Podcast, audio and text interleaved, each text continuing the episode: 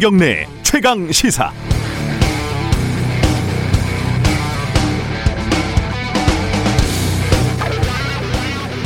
같이 사는 아이가 자가격리에 들어가니까 이 3차 대유행이라는 게 실감이 됩니다. 뭐 즉석 밥에 즉석 육개장, 짜장라면에 참치까지 예상보다 고급스러운 구성의 구호 식량을 보니까 잠시 기분이 좋았지만 이거 장난이 아니구나. 전쟁 전쟁터 한복판에 있는 듯한 아찔한 느낌도 언뜻 들었습니다. 근데 가만 보니까요. 방역 당국이 자가격리 관리하는 게 참 허술합니다. 체온 재서 가끔 보내고 확인 전화 받고 그러면 사실 끝이에요. 누가 마, 나쁜 맘 먹고 밖에 나가서 산책하고 사람 잠깐 만나고 집에 친구들 불러다가 파티를 해도 사실 완벽하게 막을 방법은 없는 거죠. 방역 당국이 잘못하고 있다 이런 말씀이 아니라 이게 어쩔 수 없는 한계가 있다는 거죠. 감옥에 가둘 수도 없고 일대일로 24시간 감시할 수도 없는 노릇이니까요. 그럼 남은 건 자발적인 거리두기밖에 없습니다. 누가 감시해서가 아니라 나와 공동체의 안전을 위해서 스스로 거리를 두는 것. 지금 중대본, 뭐 중수본, 방대본 어쩌고 저쩌고 하는 이 코로나19 방역이라는 거창한 시스템은 여전히 이 자발성의 상당 부분 기댈 수밖에 없습니다. 이게 무너지면 끝인 거죠, 진짜로.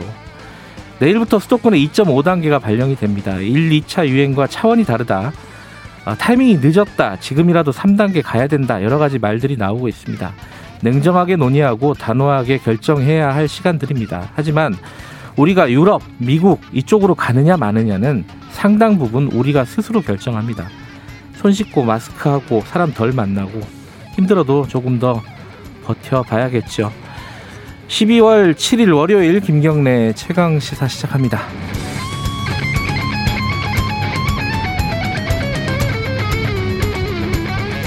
김경래 최강 시사는 유튜브 라이브 열려 있습니다. 실시간 방송 보실 수 있고요. 문자 참여 기다립니다. 샵 9730으로 보내 주시고요. 짧은 건 50원, 긴 건 100원입니다.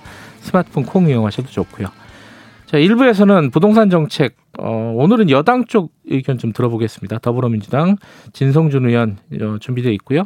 2부에서는 민주당의 박성민 최고위원, 국민의힘 이준석 전 최고위원, 젊은 정치인들과 함께하는 정치 사이다 준비되어 있습니다.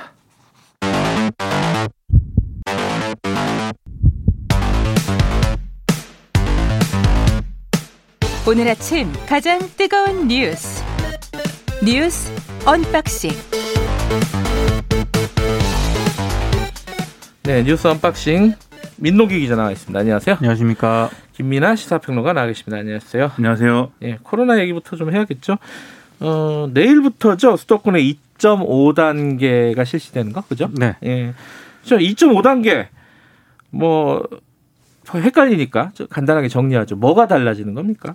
그러니까 그 직전 단계인 2단계 플러스 알파에서는요. 네. 뭐 노래 연습장, 헬스장, 당구장, 수영장 밤 9시 전까지 운영할 수 있었거든요. 네. 근데 이번에는 종일 집합 금지가 되고요. 방문 판매와 같은 직접 판매 홍보관, 학원도 종일 집합 금지가 됩니다. 학원, 노래방 다 문 닫는다는 거죠? 다, 만 예. 대학 입시 학원 있지 않습니까? 예. 여기는 일단 제외가 됩니다. 어, 그리고 대형마트와 영화관, PC방 등도 오후 9시 이후에는 영업이 중단이 되고요. 수도권 주민의 여행, 출장, 다른 지역 방문 자제도 권고가 됐습니다. 종교 활동도 비대면 예배, 법회, 미사를 원칙으로 하게 이제 권고를 했고요.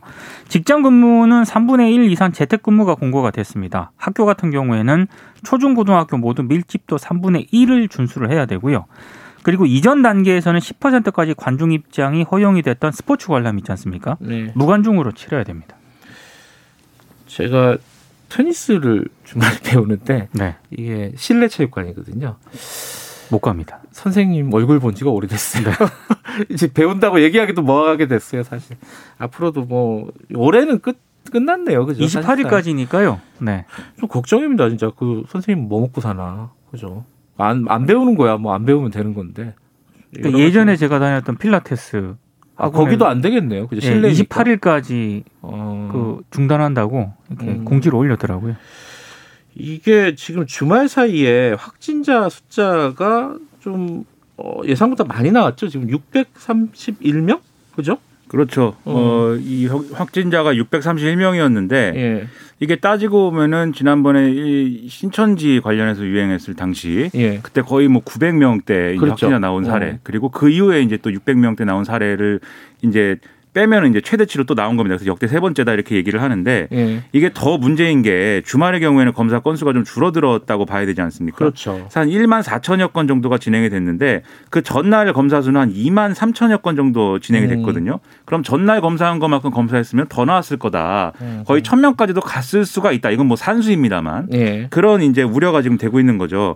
이렇게 좀 신규 확진자가 크게 늘어나고 있는 상황인 거는 어 지금 어 우리가 이른바 사회적 거리두기를 단계를 높였음에도 불구하고 이게 효과가 지금 제한적으로만 나타나고 있다. 이렇게 좀 보이는 건데요. 네. 일단 이동량 자체는 확인을 해보면 줄어든 걸로 나타났습니다. 네. 하지만 이 거리두기에 따른 이동량 감소가 지금 확진자 수 감소로 이어지지 않는 것은 겨울철로 이제 접어들었기 때문에 지금 실내 활동이 증가돼 있는 상황이죠. 네. 거기다가 최근에 이제 감염 양상을 보면은 대규모의 이제 좀 중심적인 어떤 감염원이 있는 그런 형태가 아니라 지인 간 그리고 심지어 가족 간 뭐 이렇게 일상생활에서 밀접한 형태로 5인 미만의 이런 감염원들 이 감염 집단 감염들이 계속 이어지는 그런 상황들이거든요. 그러다 네. 보니까 거리두기가 지금 어, 효력을 발휘하지 않고 있다 이렇게 보고 있는 거고요.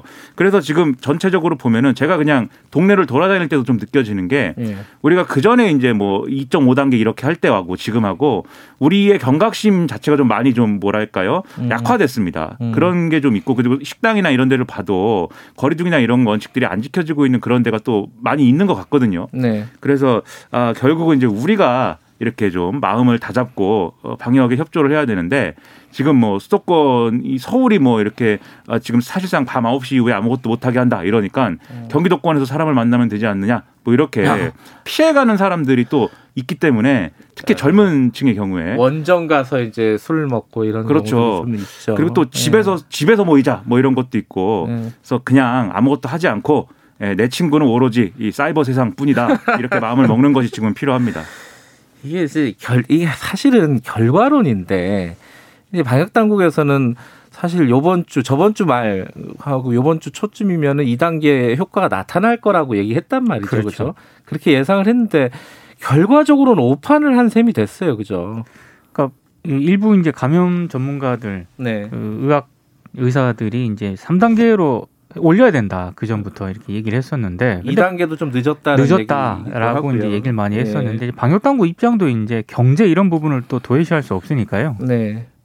경제도 경제지만 네. 만약에 3단계를 도입을 했을 경우에 그러면 3단계까지 격상했을 경우에 에, 우리가 쉽게 얘기하면 뭐 전체주의 국가처럼 할 수 있느냐. 음. 우리 자신들이 방금도 말씀드리지 않았습니까? 사각지대를 계속 찾아서 이렇게 뭐 일상 활동을 어떻게든 영위하고 싶다. 그리고 자영업자들도 아, 이 단계는 우리가 감당을 못 하기 때문에 음성적으로라도 영업을 하고 싶다. 뭐 이렇게 돼 버리면 방역의 효과는 사실 나지 않는 거거든요. 아무리 뭐 3단계가 음. 아니라 뭐 그 윗 단계는 없습니다만 제가 뭐 비유적으로 얘기해서 뭐 10단계를 할지라도 네. 안 되는 건 안 되는 겁니다. 그렇기 때문에 결국은 이러한 훌륭한 이제 라디오 방송 이런 데서 국민들의 경각심을 일깨워 주는 것이 가장 지금 필요한 상황입니다.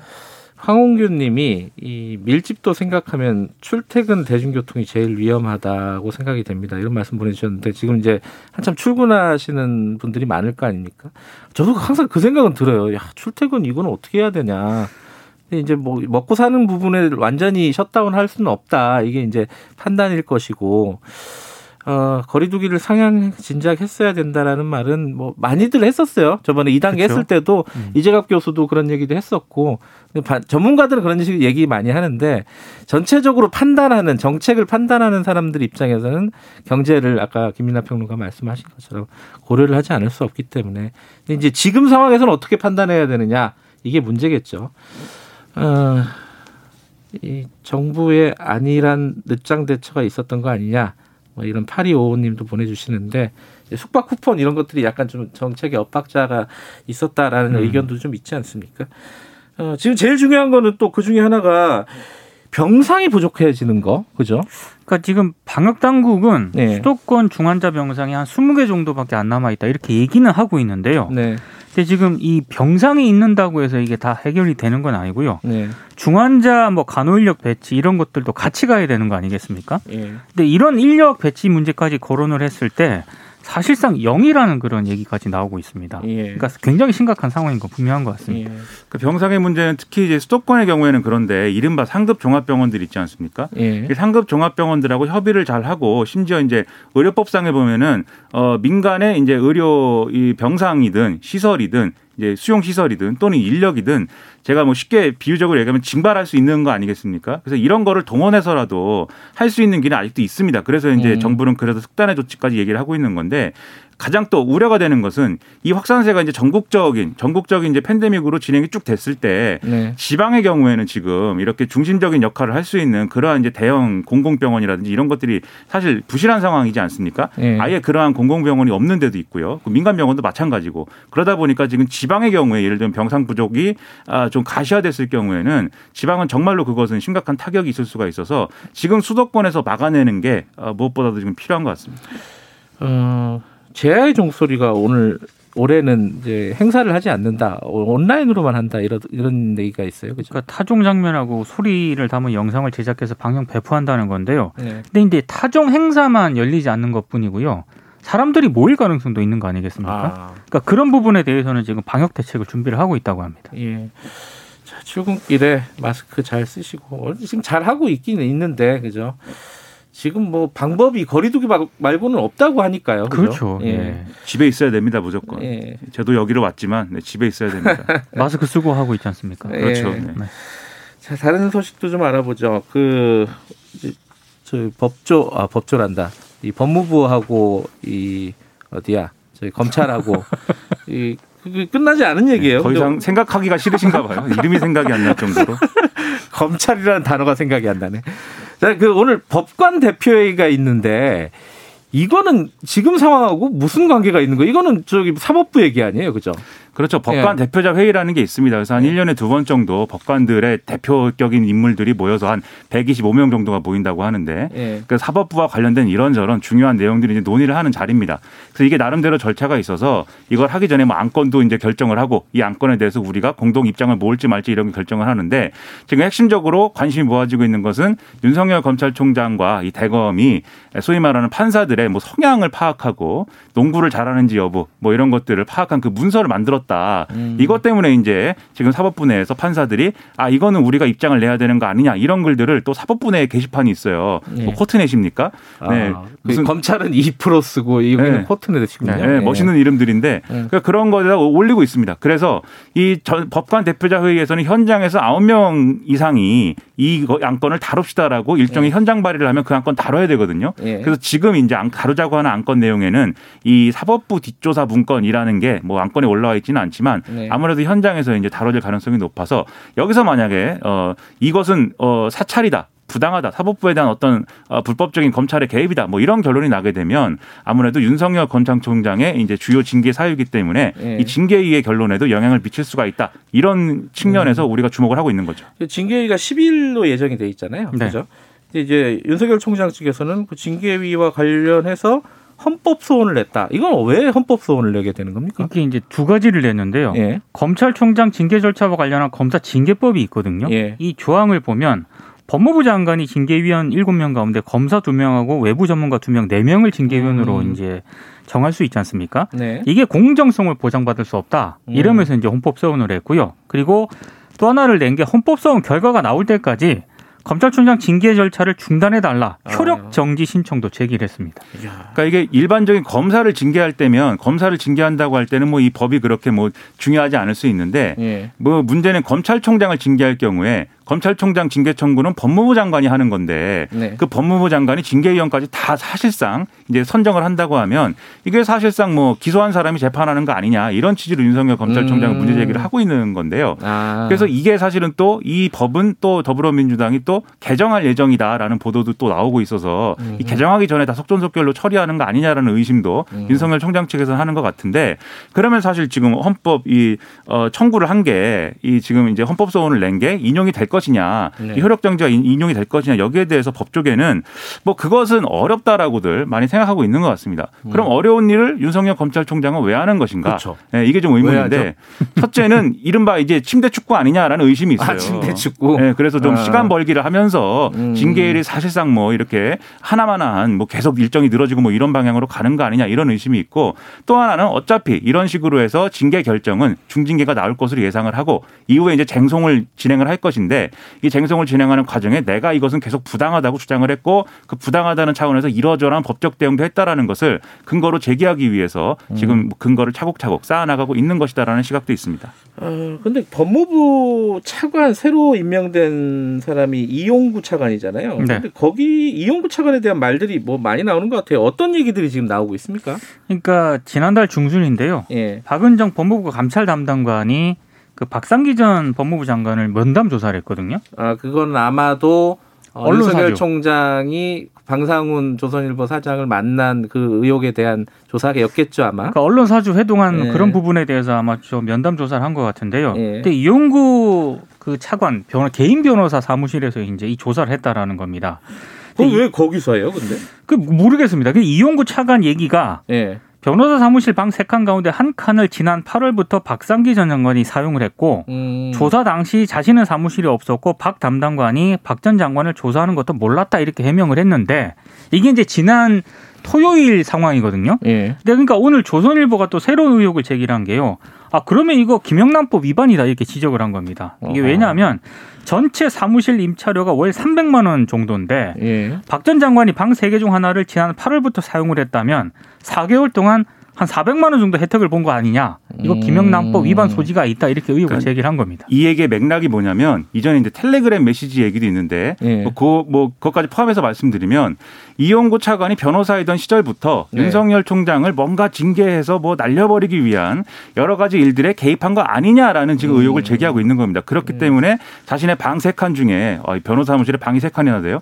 이 방세칸 중에 박상기 법무부 장관 한 칸을 쓰고 있는데 네. 박은정 감찰관이 와서 이걸 조사 할 수 있도록 이제 해준 상황에 개입을 한 거 아니냐 이런 의혹이 하나가 있는 것이고 텔레그램 의혹은 이제 그 이용구 차관이 법사에 출석한 자리에서 텔레그램으로 무슨 얘기를 하고 있는 자, 이 내용이 찍혔는데 늘 이런 걸 찍혀요 텔레그램을 하면 하지 마세요 텔레그램을 근데 여기에 보면은 어이 여러 사람이 얘기를 하고 있는데 한 명은 법무부 정책 어, 보좌관인 것 같고 법무부 네. 장관 정책 보좌관인 것 같고 한 명은 이종근 이라는 이름으로 저장돼 있는 사람이 윤석열 총장이 앞서 말씀드린 헌법소원한 기사를 놓고서는 이것은 어떤 의미다라는 논의를 막 하고 있는 그런 장면이 찍힌 음. 겁니다. 그런데 이종근 이라는 이름을 쓰는 사람은 어, 대검 형사부장인 걸로 지금 추정이 되는데 왜냐하면 이종근 검사가 뭐 대검 형사부장이니까요.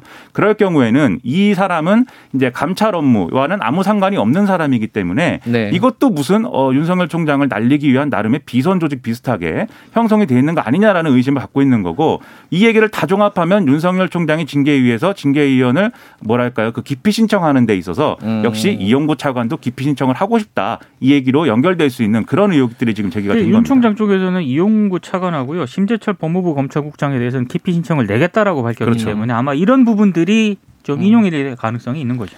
알겠습니다. 이 공수처 어떻게 되는가? 이거는 뭐 어, 오늘 얘기할 시간이 여러 군데서 있을 겁니다. 오늘 여기까지 하죠. 뉴스, 뉴스 언박싱 민동기 기자 김민하 시사평론가였습니다. 두 분 고맙습니다. 고맙습니다. 고맙습니다. 김경래 최강시사 듣고 계시고요. 지금 시각은 7시 38분입니다.